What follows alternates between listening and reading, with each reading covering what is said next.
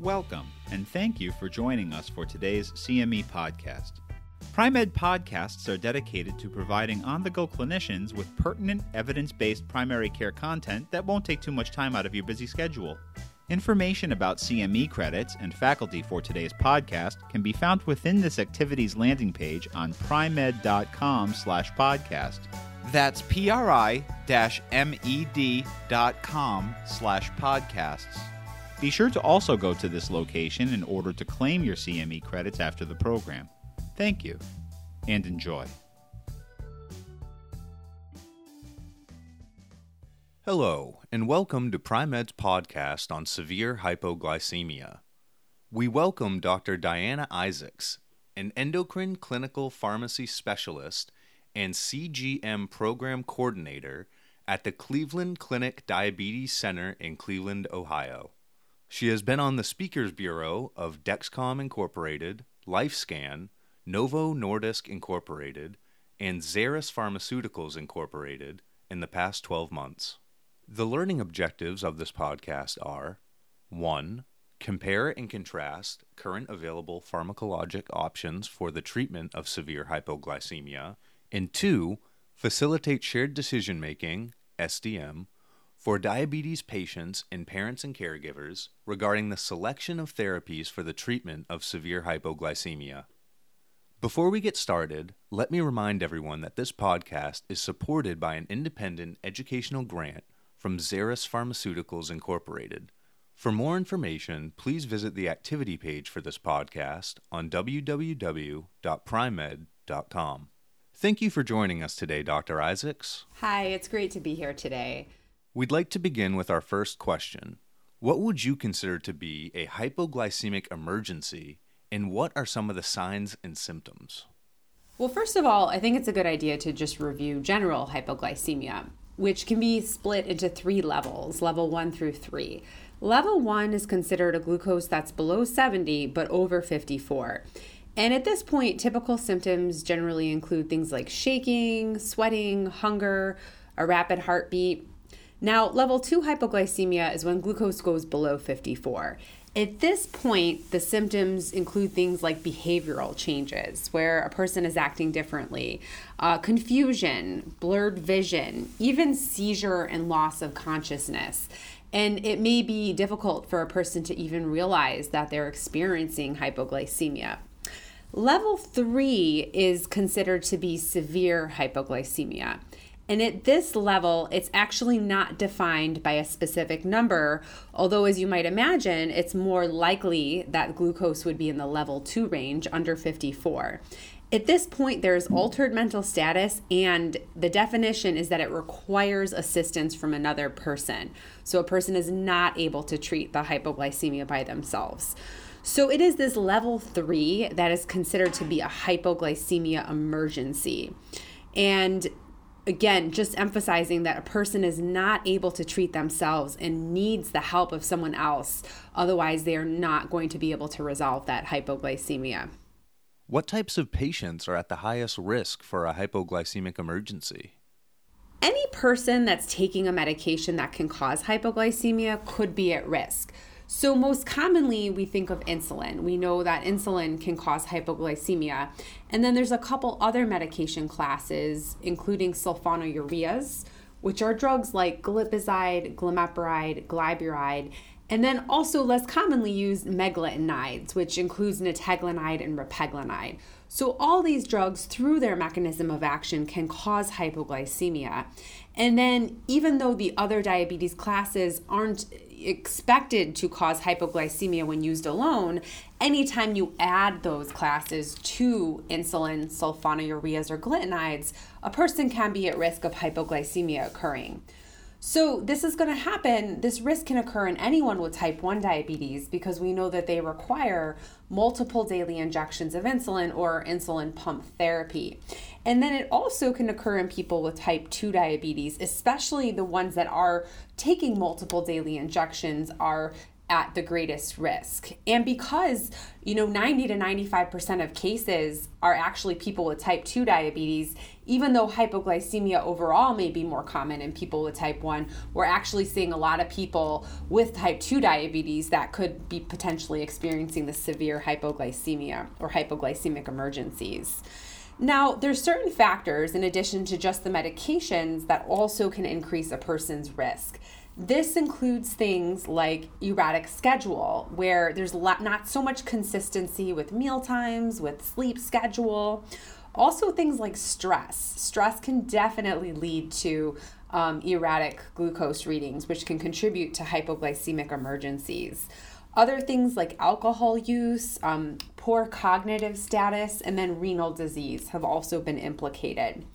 And a note that I would just like to say is that, you know, in patients who are at increased risk for hypoglycemia, it's really important to consider having the patient wear a medic alert bracelet or using a continuous glucose monitor or CGM to be able to identify those declining blood glucose levels early on and hopefully reduce that risk of developing hypoglycemia. What options are currently available for the treatment of severe hypoglycemia and what are their differences? Fortunately, now we have newer options of glucagon, which make glucagon administration a whole lot easier. And really, the number one thing that you're going to want to use for a severe hypoglycemic episode where a person's not able to eat or drink is going to be glucagon.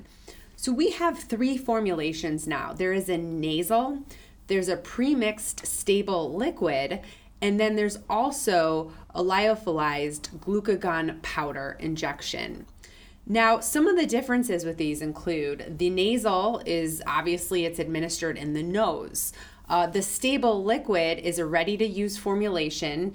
It is currently available as a pre filled syringe, and it's expected in July 2020 to also have an auto inject option.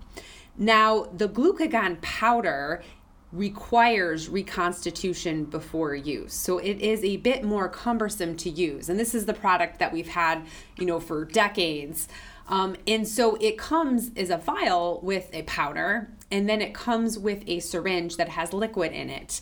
And you need to take that liquid and put it into the vial, and then you need to mix it. So you're reconstituting it. And then the person needs to actually draw it out with that syringe and then get ready to inject the person uh, with with the product. So, as you can imagine, for people that are not trained healthcare professionals or even those that are trained, um, this can be quite a cumbersome process to do during an emergency situation. So, fortunately, now the nasal glucagon is very simple to administer. It is delivered in the nose and it is, you know, it's a button press into the nose. And the auto, the, the pre filled syringe is also, it's ready to make. It's, you take off the cap and you inject it. So, it's a much simpler process compared to what we've had for so long. Now, there's some other differences between the products that are useful to know. And so, one is the age approved indications. So, the nasal glucagon is approved for ages four and over. The liquid stable glucagon is approved for ages two and over. And then the glucagon powder is actually approved for any age. Some other differences to note are the site of administration, right? So the nasal is obviously going to be administered in the nose. The pre filled liquid it can actually it's delivered subcutaneously and the sites are really the same sites where a person could administer insulin so the lower abdomen the outer thigh or the outer upper arm and this is different from the glucagon powder which can be administered subcutaneously uh, intramuscular or um, I, even IV. And this goes, it's actually a bigger needle and it goes in, can go in the upper arms, the thighs, or the buttocks. So not the abdomen in that case. Other key differences the dose itself. The nasal is actually a higher dose, it's a three milligram, and there's no difference for pediatrics versus adults. It is just one dose. The um, liquid stable glucagon comes in a 0.5 or a 1 milligram. And so if a person is both under 12 and under 45 kilograms, they're going to use that lower 0.5 milligram dose versus if the person is either over 12 or over 45 kilograms, they're going to use that larger dose. And the glucagon powder is similar in that it also has a 0.5 or a 1 milligram dose, and you're going to use different doses depending on the weight and the age of the person. There are slight differences in the kinetics, um, very, very slight differences in things like half life and absorption. But really, for all intents and purposes, they're all similar in that they're expected to work in within 15 minutes. And if they don't work in 15 minutes, it is always an option to give a second injection. One key thing to think about though is with that glucagon powder, it takes a lot of prep time, right? Depending how, you know, efficient you are, you know, it could take a person two or three minutes. Um, and then there, there tends to be more errors with administration with that product. So that's something to keep in mind um, that that would obviously add to additional time if you're doing that. And then another thing is just the adverse effect profile. So, glucagon very similar between formulations. We do expect some level of nausea, which could potentially lead to vomiting. With the injectable forms, it's possible to have, you know, redness or an injection site reaction. And then with the nasal form, the big difference is there, there could be um, potentially some upper respiratory infection or uh, nasal discomfort could occur. When deciding on what treatment option to provide to the patient and or caregiver, what are some considerations? Yeah, this is a great question. So I think, you know, some of the just looking at some of the differences between products, you know, if what the person's preference is on route of administration, if they would prefer something in their nose versus something that is injectable. And this will be very patient specific because, you know, many people are used to injectable medications, you know, using insulin. So that could be a preference, but then, you know, depending on what the caregiver's preference is, because usually it's not going to be the person administering it to themselves. Usually it's going to be some type of caregiver, friend, acquaintance, family member. And so what what is their comfort with? Do they comfortable with an injectable or do they prefer a nasal type of formulation and then I think, you know, the age of the patient is obviously going to be a consideration because when we look at the FDA approved ages, you know, knowing that the nasal is four and over and that the liquid stable is two and over, um, versus the you know powder is all ages that can be a consideration as well. And then of course you know cost and what's covered on formulary you know it definitely can be a consideration. Fortunately um, most you know insurance plans are really expanding coverage to include the newer formulations. So hopefully that will be less of an issue for people moving forward. And there's also copay cards as well that can reduce the prices for people with commercial insurance. Since patients and caregivers are the ones typically administering the therapy for persons with severe hypoglycemia, how do you include them in the decision process for treatment selection? This is a great question. So, first, I describe the symptoms of hypoglycemia, and I want them to understand, you know, why it's important to be able to recognize these symptoms. And I should really preface that with I ask first, have you ever experienced a low blood sugar and how did you feel? And try to build off of what the person has already experienced. Now, next, I like to describe all the different options, um, and I like to go through each, kind of like how we just discussed, you know, how there's different dosing, um, how there can be different routes of administration, and how it's administered, uh, the different locations it can be administered, as well as the age indications, and all of those type of information. And if possible, I think it's really helpful to be able to show them demos of each and let them practice using. So I'm very fortunate, you know, in my office setting, I do have demos of each different type. I can show it to them. They can get practice handling it and see what it would be like. And ideally, they would have someone with them who might be the person that ends up using it. Now, we've been doing more telehealth lately. And, you know, even through the video, I can at least still show people what the demo looks like and actually, you know, alert them to send them to certain patient materials so that they can learn more for themselves and make an educated choice about what, you know, which type of product they would like to use the most. And I would say it's really through this shared decision making um, together where the person can make an informed decision by having all that information. And really, through shared decision making, I think it's important that we don't make a specific recommendation. I don't say, well, I recommend this because of this, this, and this. No, I present the information and then let that person with diabetes make that decision. Can you provide an example of a discussion you might have with patients and caregivers regarding the selection of therapies for the treatment of severe hypoglycemia? This is a great question. I'd like to share a recent patient story that I have. So, this is a person with type 2 diabetes, um, and she takes multiple daily injections of insulin, and she also is using a CGM.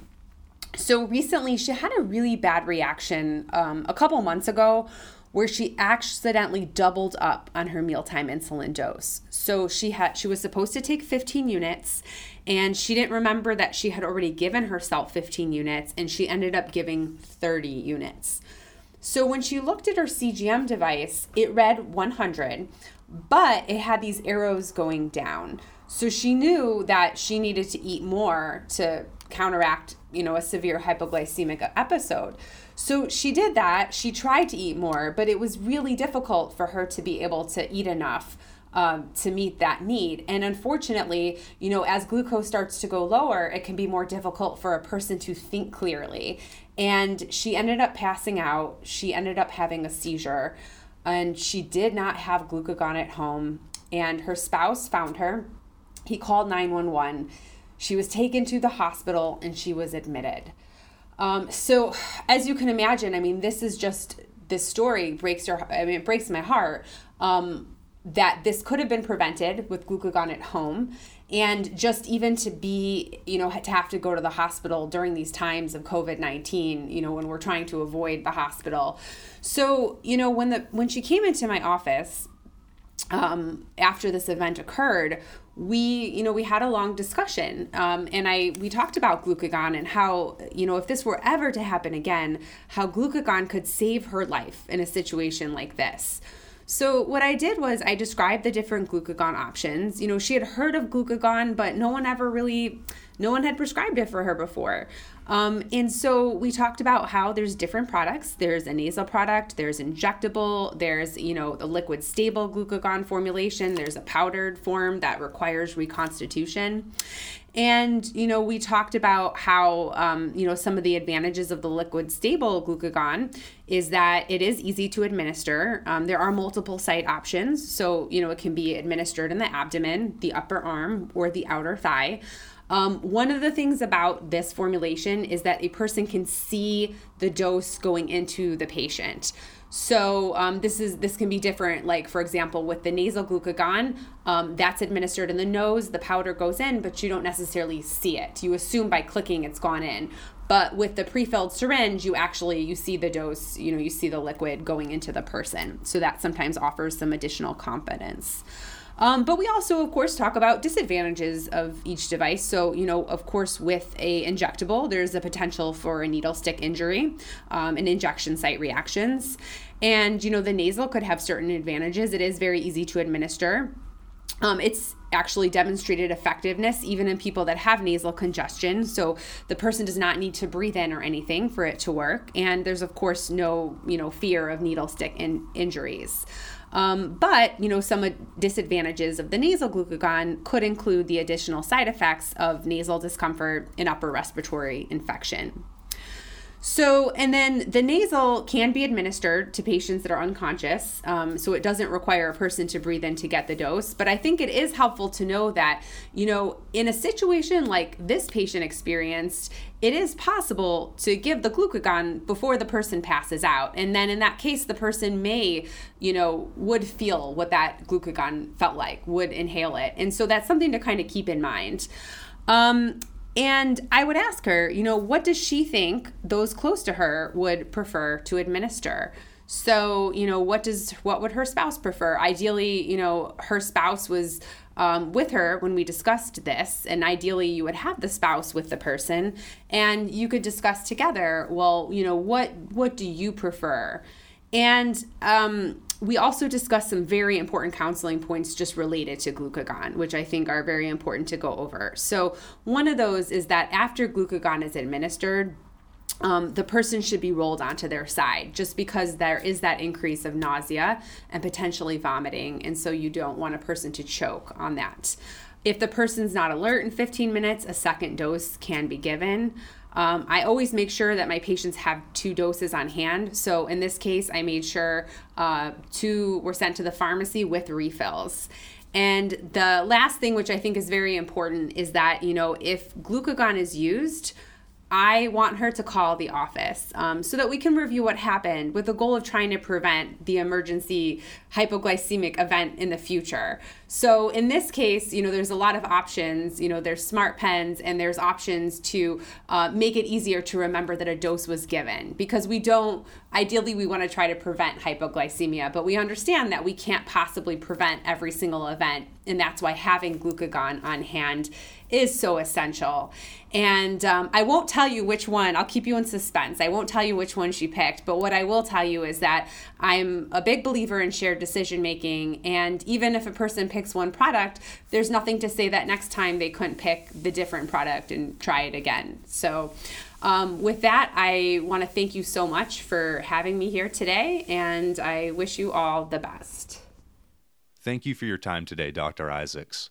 To obtain your CME credit, please visit Pri-Med.com and complete a short post assessment. If you listen to this podcast on another platform, please refer to the episode description where there is a direct link to the activity page on Pri-Med.com for claiming CME credit. We thank you again for joining Pri-Med for today's podcast. Remember to claim your CME credits for the program on this activity's landing page on Pri-Med.com slash podcast. That's pri-med.com slash podcasts. Also be sure to check out all of our other podcasts and primary care activities on pri-med.com as well. See you next time.